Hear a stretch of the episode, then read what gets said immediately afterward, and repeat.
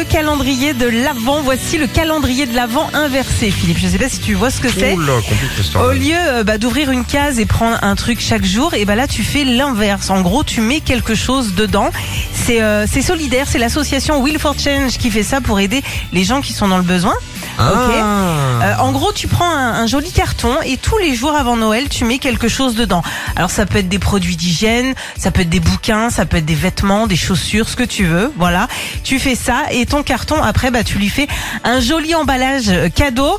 Tu vas le déposer dans un point de collecte Will for Change. En gros, il y en a une centaine partout en France. Alors forcément, il y en a un près de chez vous. C'est facile, ça coûte rien, c'est bénévole, c'est une bonne action et vous avez jusqu'au 17 décembre pour euh, bah, faire votre carton. Merci Sandy pour ces trucs qui donnent de la chaleur humaine en ces périodes difficiles. Retrouvez Philippe et Sandy, 6h-9h sur Nostalgie.